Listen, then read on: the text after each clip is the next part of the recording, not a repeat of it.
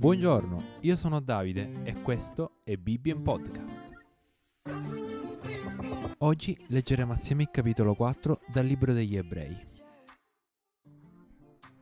Abbiamo quindi timore che, poiché rimane ancora una promessa di entrare nel suo riposo, qualcuno di voi sia ritenuto escluso.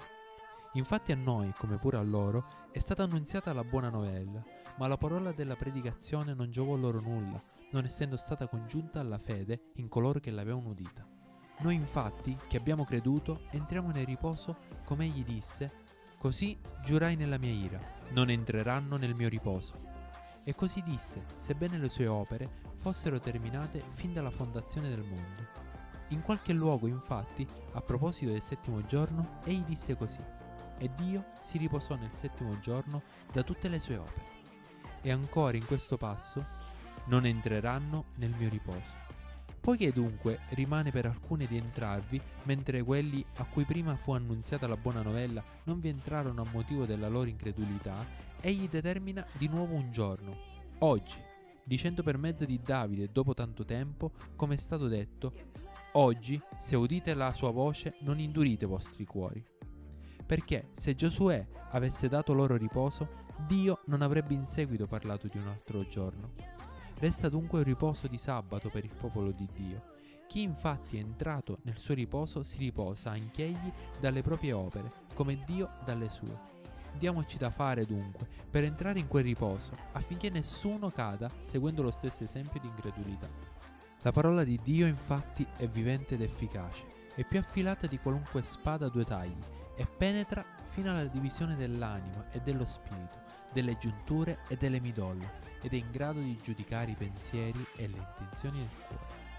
E non vi è alcuna creatura nascosta davanti a lui, ma tutte le cose sono nude e scoperte agli occhi di colui al quale dobbiamo rendere conto.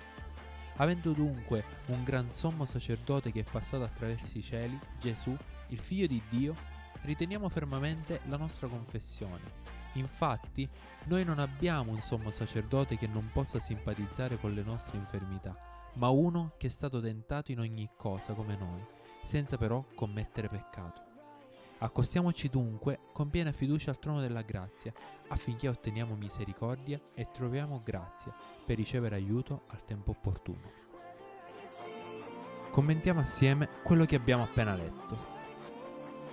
Gesù Cristo è il nostro gran sommo sacerdote Egli è stato tentato in ogni cosa come noi, senza però commettere peccato, perciò può simpatizzare con le nostre infermità. Gesù Cristo ci comprende pienamente, Gesù Cristo può quindi consolarci in ogni situazione. Questa è la verità di questo brano degli ebrei.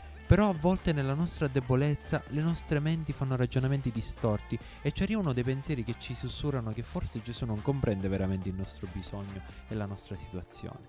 Pensiamo magari che la nostra situazione è diversa o che è peggiore di quella degli altri.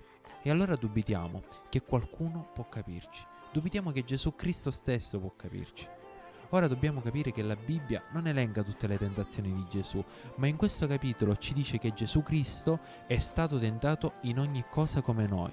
Il fatto stesso che questo brano dichiari che è stato tentato in ogni cosa, però, vuol dire che è stato davvero tentato in ogni cosa. Da ciò la nostra fede può essere rafforzata quando consideriamo come Gesù è stato tentato, ma non dimentichiamo che Lui è l'unico che può realmente capire e consolare i nostri cuori in ogni situazione. Io sono Davide e questo è stato Bibbia in Podcast. Alla prossima!